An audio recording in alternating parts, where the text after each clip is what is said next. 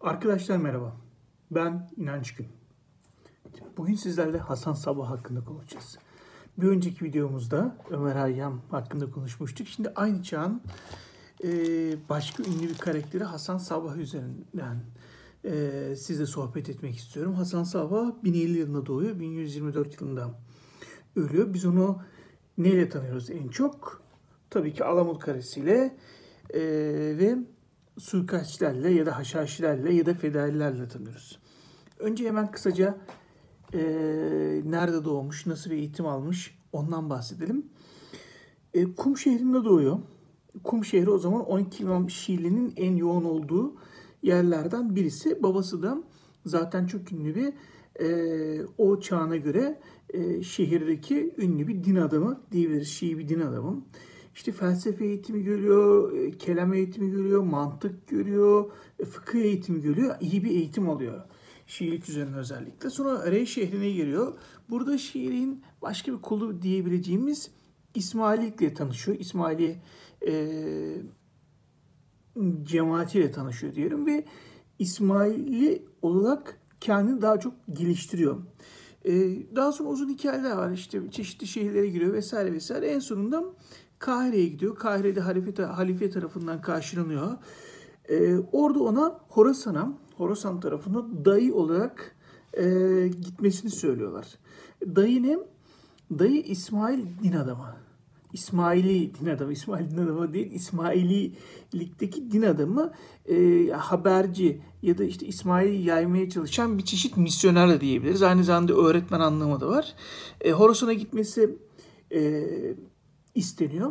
Ama oraya gitmeden önce orada hmm, halifenin ölümüyle beraber Mısır'da bazı siyasi çatışmaların içine giriyor. Yani onun başka birisinin halife olmasını istiyor.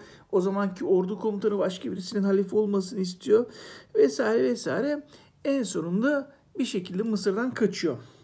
Ve tekrar İran toprak, topraklarına geliyor. Burada da e, dağlara çıkıyor bazı insanları örgütlüyor vesaire kendi e, propagandasını yapıyor. Şiiliğin, e, İsmaili'nin e, propagandasını yapıyor. yapıyor. Biraz e, şey oluyor. Aslında aranan bir adam haline giriyor. Özellikle Nizami Mülk tarafından aranan insan haline getiriliyor. Nizami Mülk kimdi? Bir önceki videoda konuşmuştuk. E, o zamanki Selçuklu'nun veziri e, onun tarafına aranan insan haline getiriliyor. E, bu sefer ne yapıyor? Bir şekilde belli oyunlarla Alamut Kalesi'ni ele geçiriyor ve Alamut'ta yaşamaya başlıyor. Hmm, bundan sonra da 1090 yılında da e, Nizari İsmaili e, devletini kuruyor. Tabii ki nerede kuruyor? Alamut'un içinde kuruyor. E, biz ama en çok şey nerede görüyoruz? Hasan Sabah neden böyle bu kadar çok ünlü oluyor?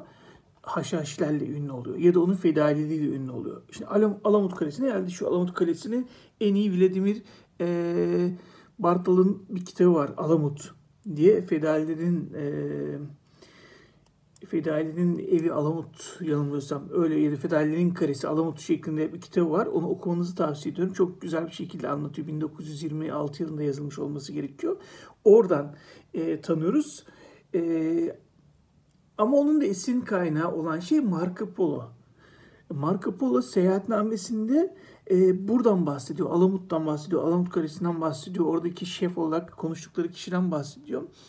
Şimdi Marco Polo'nun oraya gidip gitmediğini de bilmiyoruz aslında. Marco Polo oraya gitmiş olabilir ya da gitmemiş de olabilir. E, ancak Marco Polo da bu seyahatleri esnasında oraya gidip gelmiş olan ticaret yapan işte kervan sahiplerinden ya da başka insanlardan e, duymuş olabilir Alamut'taki hikayeleri ama bunları seyahatnamesine yazmış. Biz de ne yapıyor? E, daha sonra bu kitaplar haline getiriyor ve Haşhaşiler e, daha çok şu anki zamanda duyulmaya başlanıyor. Ama şöyle bir şey de var. Haşhaşi'de hakikaten var. Ben biraz da e, kitaptaki hikayeyi ile bağlantı olarak size anlatmaya çalışacağım. Olay nasıl gerçekleşiyor? gerçekleşiyor. E, Alamut'u tabii ki Hasan Sabah yönetiyor. Ve katı bir şekilde yönetiyor. Yani böyle şarap içmek yasak vesaire vesaire. Kendi oğlunu şarap içtiği için idam ettiriyor. Yani o kadar katı bir şey var. E, düzen var kalenin içinde.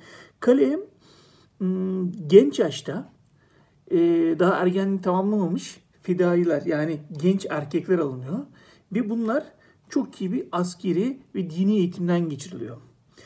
Ee, biraz da kitaptaki hikaye gibi anlatmaya çalışayım. Ee, çünkü bütün hikaye hemen hemen bu şekilde. Ee, kalenin, kale çok sarp bir kale. Kale e, ele geçirilmesi imkansız. Çünkü şey e, hatta e, şey çok uğraşıyor bununla ilgili. Selçuklular çok uğraşıyor ama bir şey hiçbir şekilde Alamut Kalesi'ni alamıyorlar. Alamut Kalesi'ni en son ben de demiştim 1090 yılında devlet kuruluyor. Ama Alamut e, Kalesi 1256 yılına kadar alınamıyor. 1256 yılında Moğol ordusu ancak giriyor ve kaleyi ele geçiriyor ve içindeki bütün e, Haşhaşileri öldürüyor ve kaleyi yıkıyor. O zamana kadar kale ele geçirilmiyor. Selçuklular bunu başaramıyor kaleyi ele geçirilmesini. Evet çok sert bir kaya. Arkasında rivayete göre e, kale duvarlarının diğer tarafında Hasan Sabah çok güzel bahçeler hazırlatıyor, evler hazırlatıyor. Ee, işte küçük akarsuların geçtiği, içerisinde çok sayıda cariyenin olduğu, yani dünyadaki cenneti kalenin arkasında hazırlatıyor. Tabii bunun kalede yaşayanların bundan hiçbir şekilde haberleri yok. Daha sonra e, gruplar halinde bu e, genç ve çok iyi eğitim almış e, fedaileri gruplar halinde odasına çağırıyor. Onlara bazı içecekler veriyor ve bunların içinde işte keneveri ya da haşhaş olduğu söyleniyor. Ve bu gençler orada e, şu anki abiyane tabirle bayılıyorlar ya da sızıyorlar. Bunları Hasan Sabah alıyor, taşıyor ve bu cennet bahçesine götürüyor.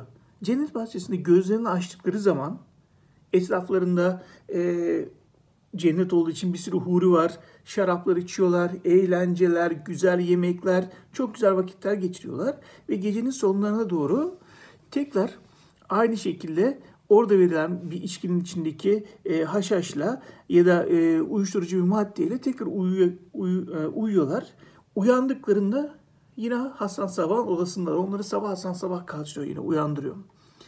Diyor ki işte diyor ben size şu anda cenneti vaat ediyorum. Eğer benim dediklerimi yaparsanız e, benim için e, çeşitli e, daha doğrusu benim için demiyor. Aslında din için diyor. Ben bunların elçisiyim diyor. Bana gelen emirleri siz yerine getirirseniz size bu cenneti vaat ediyorum diyor. Ölürseniz de hiçbir şekilde korkmayın.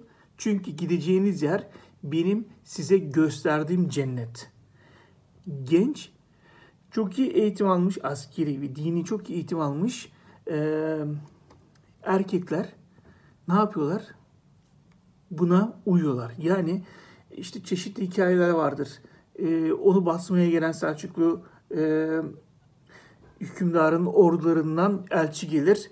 Der ki elçi işte biz çok kişiyiz bizde başa çıkamazsın vesaireler. Hasan Sabah iki tane şeyini çağırır, fedaisini çağırır. Bir tanesine der ki git şu kale duvarından atlar.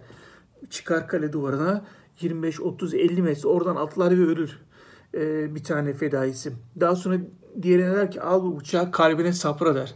Hiç tereddüt etmeden alıp kalbine saplar. O diğer fedaisi. Bunu gören elçi buradaki fedailerin ne kadar e, Hasan Sabah'a bağlı olduğunu ve onun dediği her şeyi yapacağını anlarlar.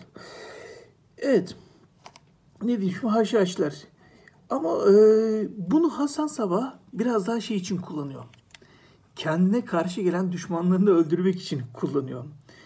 E, genelde hançerle yapıyorlar haşhaşlar. E, ne diyeyim suikastlerini. Tabii ki zehirli oklar kullanıyorlar. Bir sürü savaş aleti kullanmayı biliyorlar ama genelde hançerle yapıyorlar. Hatta şöyle şeyler var. E, çoğu zaman şunu da yapıyorlar. Örnek veriyorum Hasan Sabah'ın anlaşamadığı bir kişi var. Ya da bazen paralı yapıyor. Yani e, tehdit içinde kullanıyor onu. Bir hükümdara ya da devlet yöneticisine şu işin yapılması gerektiğini söylüyor. O devlet yöneticisi itiraz ediyor. Daha sonra bir fedaisini gönderiyor Hasan Sabah. O devlet yöneticisi kendi e, evinde ya da e, o zamanki kalesinde rahat uyuduğunu zannederken gece uyumak için şeyi açıyor, yorganını açıyor ve orada üzerinde Hasan Sabah'ın mührü olan bir tane hançer görüyor. Nöbetçiler hiç kimse görmüş o hançerin oraya nasıl gittiğini. O zaman şunu anlıyor. Yani isteseydim, burada Hasan Saban mesajı şu, isteseydim seni şu anda öldürebilirdim. Bir şantaj olarak kullanıyor ve bundan e, kendi faydasına bir sürü işler yapıyor.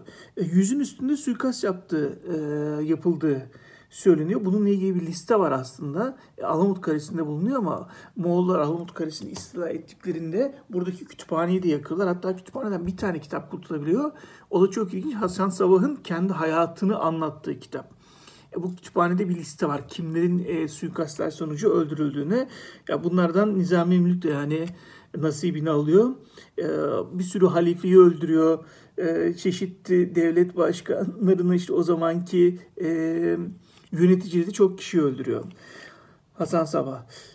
Peki e, başka neden bahsedeceğiz? Hasan Sabah ile ilgili. Daha sonra 1124 yılında ölüyor. Tabii öldükten sonra yerine varisleri var. Başka dayılar geçiyor yerine. Ta 1256'ya kadar kurduğu Nizari İslami e, devam ediyor ve 1256 yılında dediğim gibi Moğol ordusu Bağdat keşfin e, Bağdat'ı zapt eden Moğol ordusu giriyor. Hasan Saban kalesini de e, yıkıyor. Alamut Kalesi'ni de yıkıyor. Birçok kaleyi elde ediyorlar ama tabii ki en şeyleri ünlüsü ve e, yönetimin elinde olduğu yer Alamut Kalesi burada yıkıyor ve bu devlete son veriyor. Ee, Hasan Sabah'la ilgili söyleyeceğim şeyler bu kadar. Ee, yine her zaman olduğu gibi kısaca söyledim. Ee, uzun araştırma yapmak isteyenler bir sürü yazdığı eser var. Yani o da Ömer e, Hayyam gibi işte astroloji konusunda, matematik konusunda, felsefe konusunda eserler veriyor. Çok sayıda eserler veriyor. Ee, çünkü o zamanın insanlar hakikaten iyi yetişmiş insanlar. Kendilerini iyi yetiştiriyorlar. Ee, özellikle astronomi konusunda vesaire de çok çalışmalar bulunuyor. E, tabii ki çok zeki bir insan. Onu asla şey yapamayız. E, inkar etmek imkansız. Çünkü bir şekilde o zamanki insanların e, saf dini duygularını çevirip kendi çıkarları için e, bir orduya döndürüyor ve şeyi kullanıyor. E, bu orduyu kendi çıkarlarında kullanıyor. Çok e, ve bunu aslında herkesin göz önünde ama kimseyi görmeden yapıyor e, ilginç bir şeyi de var. E, zekası da var. Çok zeki bir insan olduğu da kesin. E, benim e, söyleyeceklerim bu kadar. Yine kısaca bahsetmeye çalıştım. E, teşekkür ederim beni dinlediğiniz için. Her zaman söylediğim gibi aşağıda bir yerlerde bir abone ol butonu var. Ona basarsanız ve abone olursanız çok sevinirim. Kendinize iyi bakın. Görüşmek üzere.